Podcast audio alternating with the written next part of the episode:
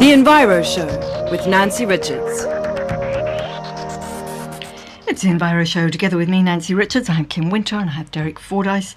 And if you'd like to be part of the whole show, you're welcome. You can give us a call on 0892 10 2010, 0892 10 2010. And don't forget, just while I'm on numbers and thereabouts, if the programme is podcast, so if you'd like to have a listen to it at a later stage, if there's something that really got to you and you'd like to listen once again, check our site. It's www.safm.co.za and go to the podcast. Well, let me not waste any more time. Let me tell you what got lined up for this show today. First up, we're going to be talking to a gentleman by the name of Ezio Manzini. He's a professor of industrial design at Milan Polytechnic, and he's said to be a leading expert on design and sustainability. Well, he's here in Cape Town to take part in the World Design Capital Design Policy Conference, which launched tonight, starting tomorrow. And we're going to be finding out from him just how much of a difference design really can make in terms of sustainability. And then, as you will surely know, today is World Food Day. In this Food Security Month, which certainly's given us all pause for thought. Well, we're going to get some data on our staple, our South African staple food, maize. We're going to be talking to Peter Johnson. He's with the Climate Systems Analysis Group at the University of Cape Town. Be interesting to hear what he's got to tell us. Then after that, Zinzi Mngolodela, she's with Woolworths Transformation. She's going to be talking us through the principle behind EduPlant. They've been going for some time, but certainly if you're going to be teaching people how they can get their own food, make their own food at a very early age, what a good idea. Then after that, it's our Bio Bullet series, a second in our Bio Bullet series, in which Professor Antony Milewski of BioEdge throws a bit of biological light onto cancer. And it is Breast Cancer Awareness Month, as you know, so it'll be interesting to hear what he has to say on that. And to close, our green goodie tonight, focusing very simply on soap. Soap that is 100% naturally made. Going to be chatting to Earth Mother herself. She's Yvette Abrahams, Dr. Yvette Abrahams. And don't forget, just while we're on the subject of green goodies, if you've maybe got a green product or a service and you'd like to share it with us, you'd like to tell everybody about it, this here is the spot. So you can let us know. You can send us an email on enviro@safm.co.za, or if you want to do it in the next hour, you can give Kim a call right now, 0892 10 2010. Incidentally, check our Facebook page because Kim has put up all the info about everything we're going to be talking about tonight on that, and that's The Enviro Show on SAFM. Just going to give you a couple of little bits of eco info before we crack on. Well, food. It's a World Food Day today, obviously the focus of today. So I'd just like to quote you this little piece, a line or two from a piece in the paper today by Dr. Mornay Duplessis, who is CEO of WWFSA, in which he looks at the organisation's biennial Living Planet Report. It comes out every other year. And he says that the Living Planet Report 2014 includes sequential information of a sample of more than 10,000 vertebrate populations of over 3,000 species across the globe. And he says that in his time with WWF, the report has shown a steady decline. This year, the index shows a decline by 52% between 1970 and 2010. In other words, he says vertebrate species populations are on average half as healthy as they were 40 years ago. But he goes on to say, our personal and economic well-being is also closely tied to the health of the environment, that which supports our need for food, energy and water. Over and above this, the environment absorbs our excess, mopping up many of the waste products that we generate, and unfortunately, we are now outstripping the rate at which natural systems can keep up. This leads to an ever-increasing accumulation of waste products, including carbon, in our atmosphere. Sorry about the scaremongering. I think it's maybe more awareness-raising rather than scaremongering, but something to think about. That's WWF's 2014 Living Planet Report. And also more specifically on World Food Day, I saw this appeal by Bishop Zipo Zikle Ziwa. He's the president of the South African Council of Churches, amongst other things, and he says, plea from the heart this one, he says, I write as the faith leader on the eve of the World Food Day, and out of deep concern for the ecological crisis that threatens to bring us and the whole of creation to the brink of mass suffering and destruction. My appeal is that we pay special attention to this and request all people of faith to pause, reflect, and act as stewards of all that God has created. just sharing. You're listening to The Enviro Show. Stay with us. Triennale Design Museum, in collaboration with the Italian Trade Agency, presents The New Italian Design Exhibition. World Design Capital of Cape Town welcomes this internationally acclaimed exhibition. Visit us at The Lookout, V&A Waterfront, from the 5th to 25th October daily, from 11 a.m. to 7 p.m. Admission is free. The New Italian Design Exhibition. Ah, bellissimo. Raise Your Hand is an SABC education initiative designed to keep you informed on how you can do your bit to make sure that all South Africans get the best possible education. Why? Because our future needs us, and a great future begins with big dreams. We all dream. When our eyes are closed and the world is dark, something flickers inside. Is it a picture of you one day solving a global problem? Or you're all grown up and working with the sick? Or even though some call you old, you still want to try something new? Raise Your Hand believes in your dreams because they can be real, but only if you make the first move. Raise Your Hand is working with communities to take education and dreams to the next level. Teachers, parents, and learners are taking control of their destinies. So, what would you do? Start with one simple action. Raise your hand. Wherever you are, whatever your dreams for education, apply for higher learning today. Your future awaits. Raise Your Hand, another proud initiative brought to you by SABC Education. While you're listening to this, someone is targeting your customers. World-renowned sales expert Jeff Toole assisted Shell Global Solutions to increase contract size by 800% and tripled sales revenues. Imagine what this could do for your company. Attend the 5th Annual Think Sales Sales Leadership Convention, 22-23 October. See Jeff live in SA, plus Blue Ocean Strategy Specialist Gavin Fraser, Nick Mallet, and 16 local sales experts. Seats are limited. Book at thinksales.co.za. Join us this Thursday on Top Billing as a farm girl turned leading architect gives her son a country life close to city lights. Presenter Search finalist Karjil Bhagwandeen lives her dream. Online fashion retailer and mother of two, Tadeo Renaka makes a success of the virtual world. And South African storytelling inspires the latest food styling. That's Top Billing, Thursday night, 8:30. Repeat Sunday at 12. Find it on 3. The Enviro Show. Well, first up here on The Enviro Show, Professor Ezio Manzini. He's said to be one of the world's leading experts on sustainable design, with a focus on scenario building towards solutions encompassing both environmental and social quality. Well, he's also the director of CIRIS, that's the Interdepartmental Centre for Research on Innovation for Sustainability at Milan Polytechnic, where he focuses on innovative processes in the system of production and consumption, in particular on the relationship between product strategies and environmental policies in the perspective of sustainable development. But the good news is that he's in Cape Town right now. He's going to be taking part in the Design Policy Conference, which is opening at the Cape Town Stadium tomorrow, talking about traditional and new design economies. But we have him on the line right now, which is wonderful. Professor Manzini, thank you very much for joining us. Thank you to you. Welcome to Cape Town. Is it your first visit? No, I'm lucky enough because I am for 3 months here as a visiting professor at the CPUT. Okay. And so I've been here since July with some interruption.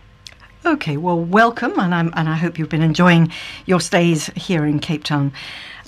Professor, can we just find out a little bit about you? You've obviously been doing this for some time. You have great wisdom and experience, but what's been your background? Yeah, well, my very, very faraway background is I'm an architect and engineer. But afterward, I always worked on the crossroad in between design and environmental and social issue. This is what I did. And I did it mainly in the Polytechnic of Milano for many years. And since 5 years, I'm a kind of nomadic visit professor, as I'm here now in Cape Town. I've been in China, in America, in London. So I try to have a very general view of what is happening on both the sides, the side of how design is changing and how the social issue and the environmental issue which we are dealing with are changing. Yes, and how perfectly interesting. But you mention all those different countries for whom the concept of design and environment must be so very different. I mean, I'm thinking of China, I'm thinking of America and Cape Town, and how all our circumstances and our environments are so very different. Yes and not. You know, the globalization is a very complex issue. On one side, we have some problem and also some opportunity that you can find that are more or less the same everywhere. And at the same time, of course, and I will say luckily, there are very strong differences. But I will say that it's most important now to see what are the common elements, because this permits to make some confrontation and to learn each other. So both what we intend for design today is very far away from what has been the history of design, and what most probably also the people listening now is thinking that design is, and also the way in which we deal with environment is changing, environment and social issue, that now we know very well that you cannot separate the two. So social and environmental issue tend to become the same thing. Yes, it's interesting, isn't it, how our language has changed. I mean, I think of Milan, and I think of design, and I think of the Milan Furniture Fair, and now we're talking about the environment. And you know, not so very long ago, the word environment already meant something quite different. And, you know, so the whole landscape of design and environment is changing. So explain to us, because as you say, it is very complex. Explain to us how design and the environment can be married and work towards a better place. Yeah, let me start from the design side. That is the one probably I can bring more original contribution. I'm sure that the majority of people, when you say design, think the design done by some professional and dealing with some very precise object. That could be furniture, could be a washing machine, could be a car, could be a lamp. And you was referring before to what is very famous for Italy in design, has been mainly related to a very precise set of products. But in the since 2 decades, the meaning of design progressively changed. And in some way, if you want, you get back to the origin, because design is not a profession. Design is also a capability that every human being in some way has. So design become an attitude and also some tools and also a culture that can manage, can try to face many different problems. That could be not only, of course, it remains to design products, but it's for sure also to deal with services, but it also could deal with generating some strategy, but it could work with some city, for instance. Cape Town is a good example of that. It can work for some public institution, or even for some NGOs, or for some association, even for some party. So it's an attitude, it's a tool, it's a culture that can be applied to every kind of complex problem. Mm-hmm. Sort of creative thought and conceptualizing rather than something tangible and decorative. Well, at the end you can have something tangible in any case. I'm not saying that everything remains abstract. I simply say that it's not once upon a day when you say design, you thought to a very precise set of artifacts, as I said, lamp, washing machine, car, motorcycle, fashion.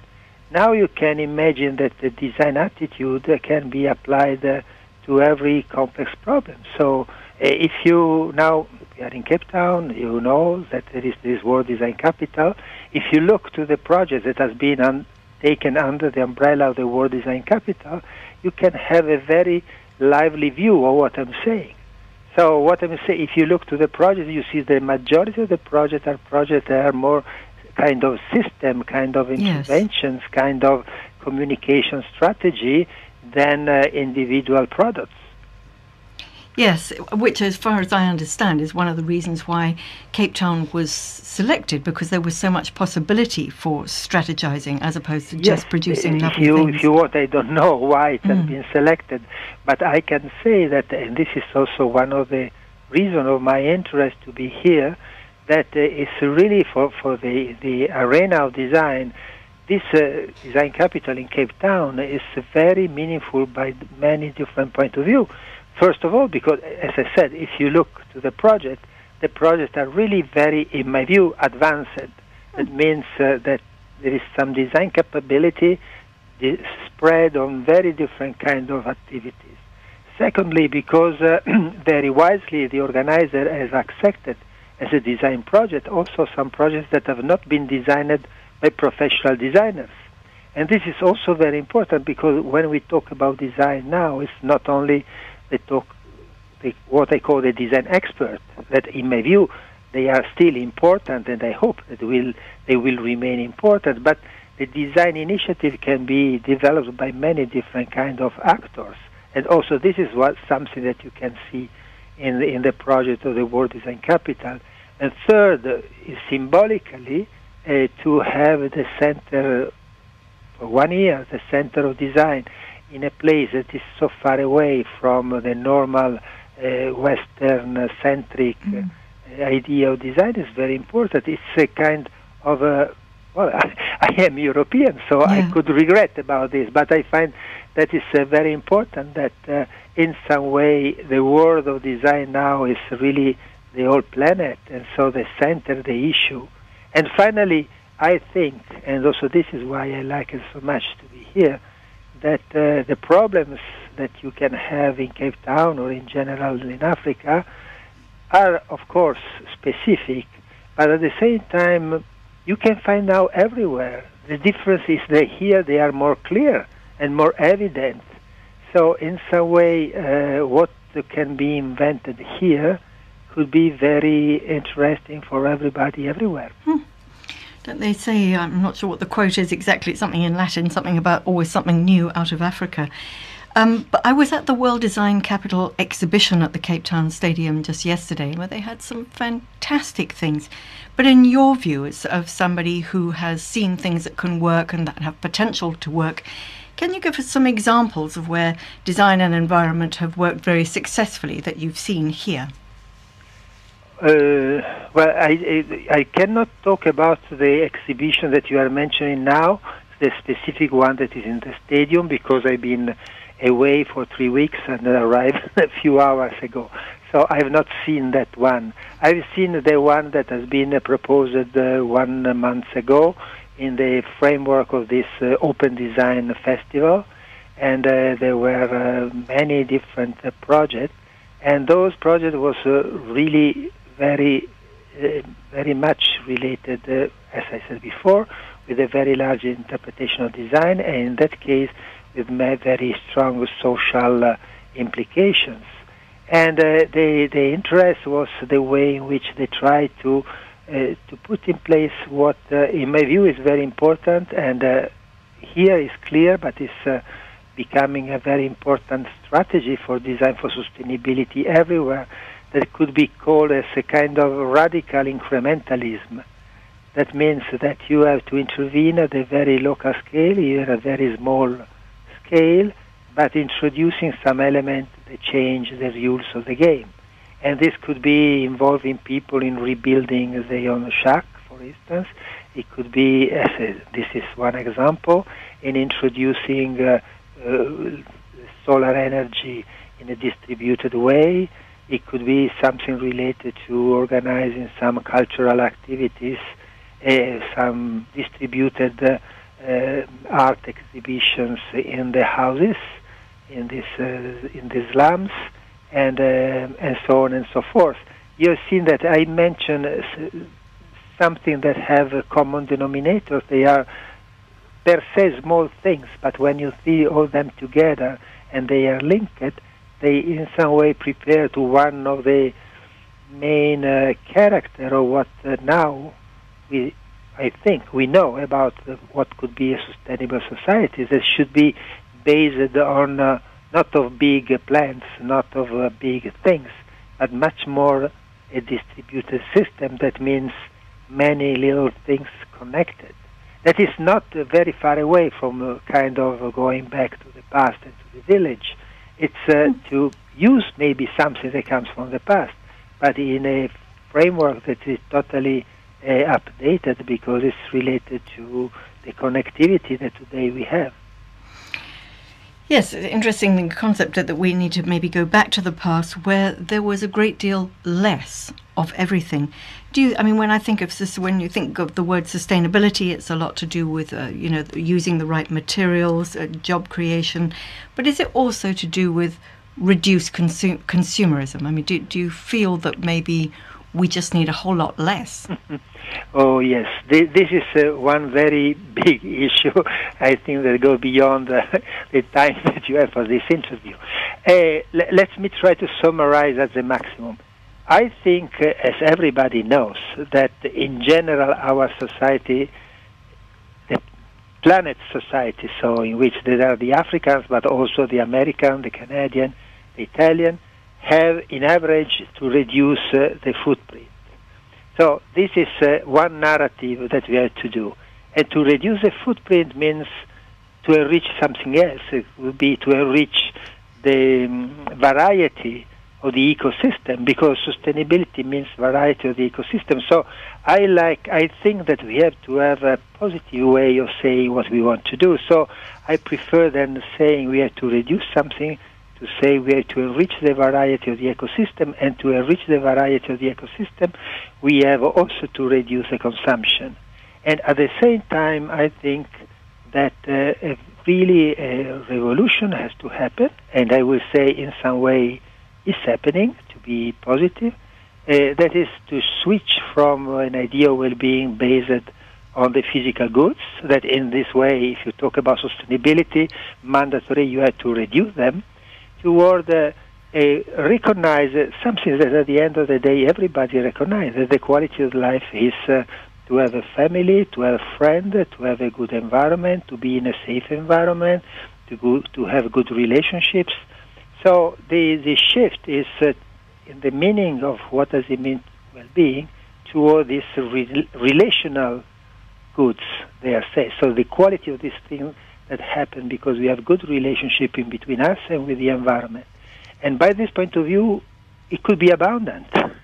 So we can have, where if we consider our well-being on the basis of the physical goods, we cannot avoid to talk about reduction. If we talk about these kind of quality, relationship, family, neighborhoods, healthy environment, and so on, and safe environment, they are not limited by the environment. They could be abundant. We can imagine a future that we can have more. So I think that the overall story about sustainability has been based on this idea of reduction that in some way make it difficult to really make it the beginning of a new civilization. So, and I think that if we consider by this point of view, Africa probably is much more advanced than Italy and United States. Well, there's something to think about. Professor, it's been fascinating, and look forward to more of what you have to say, and do enjoy the rest of your stay here and get some rest. Thank you very much for joining us. Thank you to you. It's a pleasure. Good night. Professor Ezio Manzini, and if you'd like to hear a little bit more what he has to say, he is going to be one of the speakers at the World Design Capital Design Policy Conference, and if you'd like to know more about that, check their site, which is WDCCapetown2014.com, WDCCapetown2014.com. I really like what he said there about we need to have a healthy relationship between ourselves and the environment. It's so simple.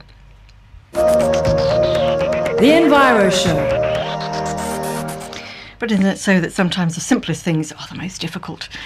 Well, next up on the Enviro Show, we're going to have our forage item today, looking rather less literally at the growth and production of a particular foodstuff, which is what we usually do. Going to be looking more at the big picture around it, it being World Food Day, and what more important foodstuff for us to be discussing right here in South Africa, where it's probably one of our biggest staples, I think, is maize. Well, Peter Johnson is with the Climate Systems Analysis Group at the University of Cape Town, and his focus is on climate risk in agriculture, and I think he does work with maize and the food value chain, so probably just the right man to talk to. Hi, Peter. Hello, Nancy. How are you doing? Happy World Food Day. Thank you very much. I'm well. The Climate Systems Analysis Group, just been looking at your website where you seem to have a focus on all sorts of things. There's a whole lot of interesting little things that you've got going on there. Your particular focus, however, is on climate risk and agriculture right across the board, all agriculture? Well, yes, Nancy. We look at really what climate risk has in store for agriculture, and really it's about communicating the information that we know and finding out what farmers and producers in the maize value chain and other food value chains really need to know. And it's communicating information, and not just about current climate risk, but about future climate risk as well. And it's a crossover between production and food security and the whole value chain and in economics and everything, I suppose. So we're really just trying to liaise with farmers about current climate and future climate. Yeah, that's the word future that's a little bit scary. I mean, already it's bad enough, you know, certainly for many farmers, they're already suffering. To sort of imagine how it's going to be, I suppose you've got to look at the trajectory and think it's only going to get a whole lot worse, or is it? It's going to get different. We definitely, when we think about the future climate, we think of increased temperature. That's pretty certain. But when it comes to rainfall, things are less certain. And there's some areas where the guys are saying, well, actually, we could do with some increased temperature. We could do with some more sunshine. We could do with some more heat units. But other guys, especially in the Western Cape, are saying, well, actually not. Increased temperature and the possible reduction in rainfall that's in the offing for the Western Cape is really not good. But if we look at the maize region, I think the biggest threat is, and we were talking to farmers today, the biggest threat in the maize region is increased temperature and also the increasing variability of rainfall, where we're seeing longer dry spells, more intense rainfall. And these are things that farmers are feeling already, and we just expect that to get a whole lot worse in the future. So it's not all bad, but there are certainly going to be very testing and difficult times ahead for farmers. You know, if they're prepared to adapt, if they're prepared to do something about it, then they can generally stay ahead of the curve. But we've got to be careful that the situation doesn't get to a point where marginal areas just won't be able to grow maize anymore. Maize region, I kind of fondly thought that anybody could grow mealies in their back garden. Are there particular areas where maize thrives a whole lot better? And how tolerant a crop is it? It's a fairly tolerant crop. You need to have a certain rainfall. There's what we call a phenology, which is a sequence of events that happens during a maize plant's life. You know, where it grows and it flowers and it pollinates and then it's seeded and it's what we call a grain fill, and it has certain requirements during that life phase or that phenology, like that, need to be met with certain moisture requirements and heat requirements. It's fairly hardy, but it is definitely it needs a lot of water. It needs rainfall. It has to have rainfall at the right time, and this is the challenge. Now, the maize region is traditionally defined as the I don't know, you call it tetrahedron or the maize quadrangle or the maize triangle, which is sort of Bloemfontein, Mafeking, Viljoenskroon, Bethel, Bethel in the east, and then back to Bloemfontein. That's the sort of area where commercial maize happens on a large scale, where people can get the yields that they can actually produce a profit.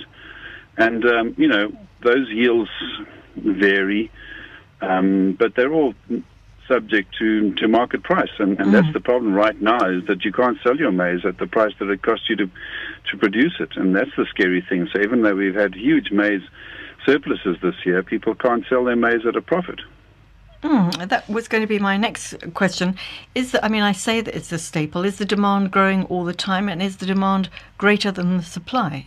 South Africa has produced a surplus for many years now, and in fact neighbouring countries depend on us for maize, and we export to overseas as well. So of the maize production, and this year I think we had 13 million tonnes of maize, about 60%, let's say 50%, is used for human consumption. And we must remember that we have two types of maize. We have a white maize and a yellow maize. And there are only really one market for white maize, and that's southern Africa, where people use it as maize meal, and Mexico, oddly enough, where they use it for tortilla flour.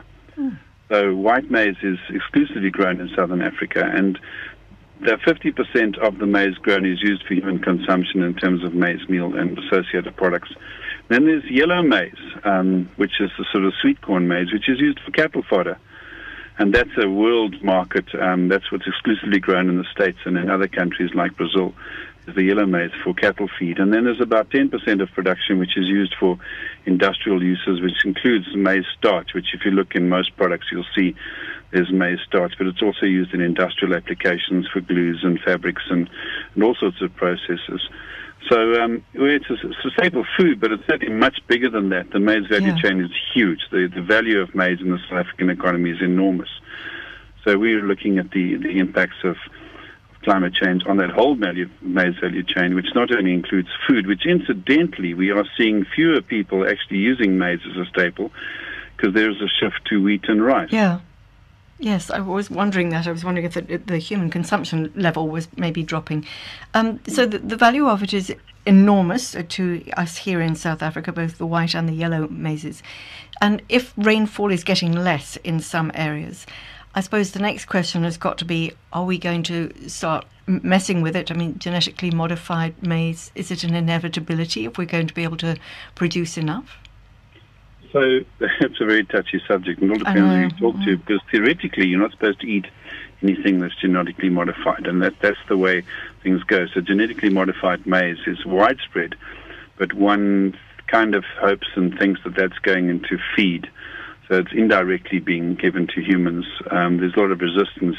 If people knew they were eating GM food, then they wouldn't want to eat it. So the farmers are definitely using GM maize, and the GM maize has got advantages where it can be drought resistant or pesticide resistant.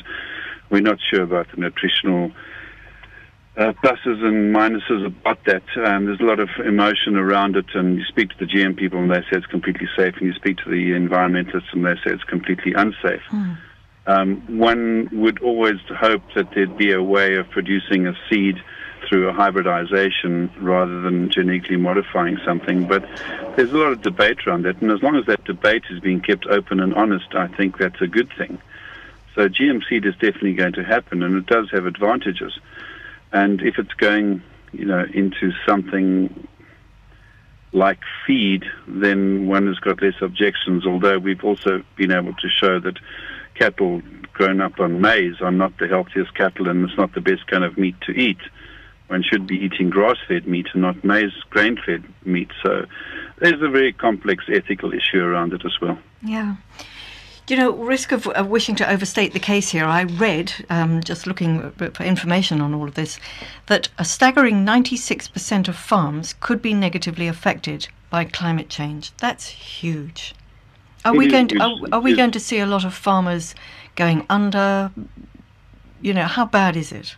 Well, if you speak to the professionals in the agriculture industry, they tell you that many farmers are really not sustainable. In other words, you know, farms are, excuse me, they owe banks a lot of money, and the banks control their crops, and that, you know, whether they're maize farmers or wheat farmers, that they really are probably not sustainable in the long run. However, farmers are a resilient bunch, and those that are doing well are doing very well and making a lot of money. So whereas we think that under climate change situation, maize farmers could be affected, there are other variables as well. There, you know, you speak to a maize farmer and say, what's your biggest problem? He's not going to turn around and say climate change. Mm. There are many, many other problems that are facing farmers. The issue with climate change is it's going to turn around and make marginal areas completely unsuitable for maize. But there are then other areas. For example, in some areas we've seen in models that the Eastern Cape is going to become very suitable for maize. So there are places you can shift to and where you might be able to grow maize better. But there are two big questions. Is, will you be able to grow maize? And will maize still be the kind of crop that you want to grow given the market conditions and the prices you can get for it compared to prices that you could import it for? Huge questions. Peter, we'll have to chat to you again another day and maybe try and get some answers. Maybe open the lines, because I'm sure if there's anybody who's a maize farmer or any sort of farmer listening, we probably have lots and lots of questions. I know I have. Peter Johnson, thank you very much. Going to give out your website if anybody would like to know more. Doing some interesting stuff there at the Climate Change Analysis Group. Is that right? Climate Change Analysis Group. Thanks very much, Peter. Okay, good night. Take care. Cheers. Peter Johnson, he's with the Climate Systems Analysis Group. Climate Systems Analysis Group. It's csag.uct.ac.za. And we have put that up on our Facebook page if you want to check the link. Well, inevitably, I suppose, as with everything that's to do with the future, the only way we're really going to be prepared for the changes that lie ahead is if we get onto it and start educating the next generation. Well, Woolworths are supporting this by putting their muscle, in considerable muscle, behind the evergreen project EduPlant. Or to explain what EduPlant is, we have on the line Zinzi Mngolodela. She's Head of Transformation at Woolworths. And hi, Zinzi. Hi, Nancy. Nice to have you with us. Were you able to hear a little bit of what our earlier guests had to say? Yes, I did. Yes, a little bit scary, wasn't it? I know, and it really makes EduPlant more appropriate. Yes, it does. You know, I suppose the principle of EduPlant is that everybody can be a gardener or a planter or a small-scale farmer one way or another. But explain to us what EduPlant do. I know it's been going for some time, but what they do in your view. Really the core of EduPlant, Nancy, is food security. And in a sense, trying to find a way that will impart skills in our kids. Obviously, the focus is even skills, and not just any skills, but permaculture skills, where we're teaching through the program, learners and educators, the best possible ways to actually grow food in the most sustainable. So we make the schools adopt permaculture principles, which are not only inexpensive, but also kind to the environment. So, but to your point, Ella, I think that the most important thing is that then everybody gets involved in the school. And one of the key factors of the program is that the garden itself in the school becomes part of the curriculum, where you can basically take any learning outcome into the garden. Yes, it sounds like a very good theory. I mean, there are people who feel that, you know, school is for learning and gardening and farming is for other things. What's your take on that? I think for the 10 years that we've been involved, that Woolworths Trust has been involved with EduPlant, we've learned how those two go together very well. So EduPlant itself is stacked up as a competition program, where we watch schools coming up from emerging categories to advanced categories of the competition, right up to mentoring. What that means is that when they come in, they're taught basic permaculture skills, and as they progress, they encourage to get everybody involved, but to also integrate with the curriculum. That's where you see that you can actually divorce the garden from the class. So you can have your natural science class in the garden, you can have your maths. We've seen in the past few years also preschools coming through. And when I saw those kids, I thought, no, this can't be possible. But when you hear what they've learned in the garden, and that's appropriate and relevant in the class, it really just merges the two, and it really gives you goosebumps. And then later on, as they progress, they also encourage to involve the community, the parents. What tends to happen a lot in the schools is that when the school closes, the garden tends to suffer. Mm-hmm. But it really mobilizes community to be part of the school. And we've got proof in some schools really feeding and becoming, in fact, currently 80% of the schools are using the produce from the garden to supplement their feeding schemes, which really is a winning formula. And they adopt other schools or preschools around them and donate the food. And furthermore, their schools will really sell and make money from the produce. Yeah. So you can't really separate the two. We've seen in EduPlant that working out perfectly. Just thinking, won't it be a wonderful day when all those schools are busy supplying Woolworths with vegetables? Just stop. I don't know how long EduPlant has been going. Quite a few years, and I'm just wondering. 20 years. How many? 20 years. 20 years. Gosh. Yes. EduPlant has been going for 20 years, and Woolworths has been involved for 20 years. Gosh, one way or another, we should be sort of creating a whole nation of farmers. I'm just wondering to what extent what those children have learned is impacting on their career choices, given that they maybe have choices. Would you know? Yes, I think we when these schools come up, what we do in the program is the best way of getting the stories out is through the competition. When they come up to the finals, we hear all of these beautiful stories of children understanding that food doesn't come from Woolworths. It really comes from from any other retailer. It comes from the garden, and they have appreciation and love and passion for where food comes from, and mostly where nutritious food comes from. Because the thing is, with permaculture, they put the science behind food production. Yeah. They will know which plant gives nitrogen to the soil and which plant would need that. Therefore, taught to do companion planting, and also taught better ways of managing the garden without going, fertilizers, artificial fertilizers, and those kind of things. So we've seen the shift in the mindset, and we've had beautiful stories of learners who come out and say, I am going to do and go out of school and into varsity and pursue a different, a different career altogether. But also we've heard stories of learners who started gardens in their home. The thing is about permaculture also, the garden looks a bit chaotic because the focus is not on the beauty of the garden, but the focus is on the science. So we're always intrigued by how they convince, the parents at home that this is the right garden. Yeah. It might not look beautiful, but nutritionally is the best garden. And for the earth, it's actually the perfect garden. Yeah. So the mindset shift and the empowerment that we see there is amazing.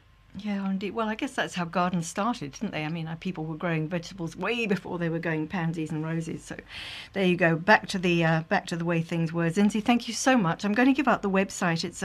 It's part of Trees for Africa, isn't it? www.trees.co.za. And if you go on there, you can find all the EduPlant info. If you'd like to support that, I think they could really do with all the support they need. Love the idea of a whole new nation of farmers. Zinzi Mngolodela, thank you very much. Take care. Thanks, ma'am. Thanks a lot. Well, if you would like to know more about that project, EduPlant, been going for 20 years, how's that? trees.co.za/EduPlant, and just have a look and find out all the details. Well, moving on next, we have another in our BioBullet series. It's actually number 2 in our BioBullet series. Hope you're going to enjoy it. We've got another 4 or 5, I think, lined up after this, with Dr. Antony Milewski of the website BioEdge. You might remember he gave us a bit of an overview of their biologically informative site last week. Well, today he's going to talk us through the biology of cancer in this Breast Cancer Awareness Month under the heading of his site, on which is called A Perverse Revolution Back to the Primordial Germ. Cancer is a most mysterious malady that has really resisted medical research, and is essentially no more curable now than it was hundreds of years ago. And so there's an opportunity to think laterally. We really have to approach the whole question of cancer from a slightly different perspective if we're to get anywhere. And here's an idea. Cancer behaves very much like a bacterial or fungal species, as it were. It behaves like something foreign to the human body because it becomes semi-autonomous. It feeds on glucose, which is a very interesting aspect of cancer physiology. It replicates indefinitely, whereas most healthy human cells have a built-in program of voluntary cell death called apoptosis. I mean, most of the cells in our body willingly die at some point, and that's how we control healthy cells, whereas a tumor has cells that keep on proliferating and growing until they kill us. And what Antony Mills and I noticed reading the literature was that there are some parallels, some strange similarities between the way that tumors grow and the way that bacteria and fungi grow. And that's interesting because it's now thought that all animals and all plants were originally evolved from single-celled microbes, and that the powerhouses in our cells, called mitochondria, these little organelles that actually do the respiration and give us the power to live, they are thought to be bacteria that have been colonized by some other early form of life and have become internalized as kind of tame or domestic bacteria, as it were, in order to do the bidding of the larger cell, and that all of life is therefore a kind of a symbiosis, an evolutionary symbiosis between various kinds of microbes that have finally morphed into what we call, animals, including humans. That's a funny thought, that we're all conglomerations of what were originally microbes, and that there's still a kind of a memory of that, in the sense that our cells have the capacity, if given the right food substances and starved of oxygen a bit, they have the capacity to revolt and to go back to their ancestral ways, as it were, which are not in our interests, because those ancestral ways are, cell division for its own sake, and and don't contribute to the economy that is the overall organism. Now, in the case of cancer, it's been known for years that if you eat glucose, if you eat sugar, the cancers instantly grow. And if you deprive the patient of sugar, then the cancers can't really grow. So cancers are utterly dependent upon glucose as a substrate for growth, which is very microbe-like. And that insight suggests that one of the better ways of controlling cancer, it's quite a simple way, is to make sure that you don't eat glucose. Now, you may think, well, glucose is a very fundamental food and there's no real substitute for it, because glucose is what you get when you break down both starches and proteins. But there's a thing called the ketogenic diet, which is essentially based on oils and fats as a source of energy for the human body. And when you combine a diet with oils and fats, a ketogenic diet that produces no glucose that can be fed into the tumor, with a regime of oxygenation, you have the potential maybe for new therapies in cancer, because if there's one thing a cancer cell does not like, it's a regime in which there's no glucose and plenty of oxygen. You know, like most microbes, cancer cells shun the oxygen. Oxygen essentially rusts microbial cells, at least bacterial cells. And so the idea is that with our modern diets and lifestyles, perhaps too much sugar in the diet, not enough exercise and so on, we have a regime in our body which tips over somewhat towards too much sugar circulating in the blood and too little oxygen circulating in the blood, and that in some circumstances that can tip these human cells over into a kind of a revisiting of their deep and distant microbial past that, if allowed to get out of control, manifests ultimately in a tumor. But what in theory should stop a tumor completely in its tracks is simply denying it any glucose by eating fat, and ensuring that it's oxygenated by maintaining the oxygenation of the blood. Well, there you go. Don't just learn something new every day. And that was Dr. Antony Milewski of BioEdge. And if you would like to check their site, it's explorebioedge.com, explorebioedge.com. But don't forget, this show is podcast. So if you want to hear that all over again, indeed any other bio bullets, check it out on the website www.safm.co.za and go down to podcasts and find yourself the Enviro Show. Well, finally, on the Enviro Show tonight, we have a green goodie, and our green goodie tonight is a very simple little bar of soap.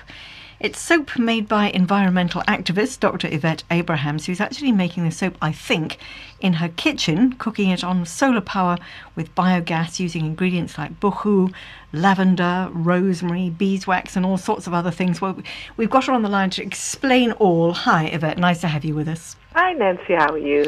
I'm well, but I have to tell you that I'm sitting with a little bar of your soap in my hands here, and it looks for all the world like white chocolate. And I'm thinking, I'm thinking I could just eat this, but of course I can't. Or probably I could, and it wouldn't do me any harm. It would just clean me up from the inside.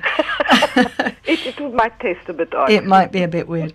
Yvette, how come you are now making soap? You're an academic, you're an environmental activist, you've been a gender commissioner, you're all sorts of things, and now you're making soap. How? Why? Well, Nancy, it's always been on my bucket list. And when my contract at the Commission ended early 2012, then I had to think, well, it happened the same year I was turning 49, and I had to ask myself, well, what's left? You know, what do I absolutely need to do before I kick the bucket? And top of the list was soap. I've actually made my own soap. I've been a home soap maker for about 18 years. And that comes of when I was at the University of Cape Town doing my PhD research. I spent a lot of time researching indigenous economic plants. Yes. And although I went many highways and byways over the years, I've always had this passionate interest in what indigenous plants can do for us, and but from the perspective of development, and of course getting into climate change. And I realized, oh, I've been doing this all the time. I just didn't realize that this is what I was doing, as in low carbon, fully organic, you know, short supply lines type of soap. So, you know, you can write so many policy papers and you can do so much research, but why this was really important to me, not just to fulfill, you know, a desire for soap, but to say, well, sometimes you have to make things manifest. Mm. It's one thing to write or to give speeches or PowerPoints or organize workshops around climate change. It's another thing to say, well, actually, people, we simply just got to live in a different way. Yeah. And sometimes, you know, the power of example speaks the most. So if I now make low-carbon soap, I make it on solar cookers and biogas digesters, not in my kitchen, in my garage. Oh, okay. It outgrew my kitchen a couple of years back. Yes, and the family got a bit tired of eating in a kitchen that was constantly full of, you know, batches of soap lying all over the place. So I make it in my garage, and part of what it does, it gives me a chance to test all the different renewable energy things, different models of solar cooker, eco-efficient stoves, and so on. Gosh, you really have been a purist. You know, we were talking to a gentleman by the name of Professor Ezio Manzini earlier, and he was talking about, you know, going back to the past, going back to the village, and I suppose there is a sort of village element of making your own soap. But you've been making it for 18 years. But in the old days, didn't they used to render down fat or use all sorts of weird and wonderful things? Now you're talking about indigenous economic plants. What were they using then? What are you using now as a sort of base ingredient? The Khoisan used to make soap from sheeptail fat. There's a specific kind of sheep breed called the fat-tail sheep, and they would render the fat from the sheep, and they create something you call tallow, and they'd make a very fine soap from that. It lathers, and because it contains lanolin, it's very gentle on the skin. But they also made soap from lots of other things. You know, the olive tree, for instance, is native to South Africa, although for some really odd version, it's called the European olive, the African version, but it is indigenous to this part of the world. And wherever Khoisan settled historically, you'll always find a certain group of trees planted around their dwellings, and the olive tree was one of them. So olive oil soap is, I think the one that you're holding is a Buchoan olive oil soap, which is then a very ancient and extremely traditional soap. There's certain oil-bearing trees. One of the ones is a waxberry. That's the first one that it used to grow as locally as Stellenbosch and Paarl as recently as the 1880s. But obviously, as cities spread, these plants began to disappear, and particularly petrochemicals. After the Second World War, we stopped making soap from natural materials at all, and we started making them from oil. Yes, the conventional soap that you'll buy in the shop is made from petrochemicals. I mean, even things like Vaseline and, it's petroleum jelly, right? Yeah. It's all, and that pretty much put paid to most of the soaps made from indigenous plants. Although waxberry will still get people in the far northern Cape doing maybe candles with it, or, you know, a body lotion or something. So, it explains the line on your website that says, save our skin, save our planet. So what you're putting into your soap, it's okay to put onto your skin, as opposed to other things that, you know, could be really quite harmful. Just going back to, apart from the ingredients, you mentioned that you are cooking them on solar power, making it with a biogas digester. Have you got all that technology sort of set up? I mean, how have you worked that? Yes. No, it's for many years since, let me not say many, but 2010 had the solar water geyser installed, and then from there, you know, trying out bits and pieces of renewable technology. I can't afford the really highfalutin stuff like a full-on electric solar PV, although if you people buy enough soap, hint, hint, then that will be next. But it's because part of my work is working with, you know, say women in rural areas or women in townships to promote renewable energy. I always think it's really important to test it myself. And so, you know, that's us. I've been working my way through different models of solar cookers. I had a certain model of biogas digester installed, although I'm not very happy with that model. But rather that I'm the one that suffered and that I go out there in the communities and I promote it, without having tested. No, absolutely. Yeah. That my last question then really is going back to that. Your purpose of doing this, aside from the fact that you love it and, you know, walking the talk, is it to teach other people? You mentioned working with rural women. Is it to teach other people how to do it? Do you give workshops, or is it purely just to keep making it and loving it and selling it? Oh, no, no, no. We work with a number of NGOs, and both climate NGOs, women's organizations, HIV, AIDS, and, you know, slowly but surely we're setting up women's co-ops to distribute the soap. So it's, you know, there's things around women's entrepreneurship, capacity building, job creation. We're the 2014 winners of the SEED Awards, which is great. Yeah, that was great, great fun.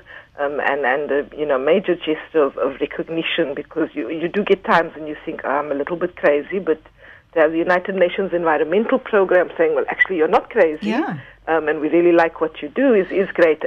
And part of the justification why they gave us that reward was around the triple bottom line, environmental, but also there's a social impact. And so I'm having the time of my life.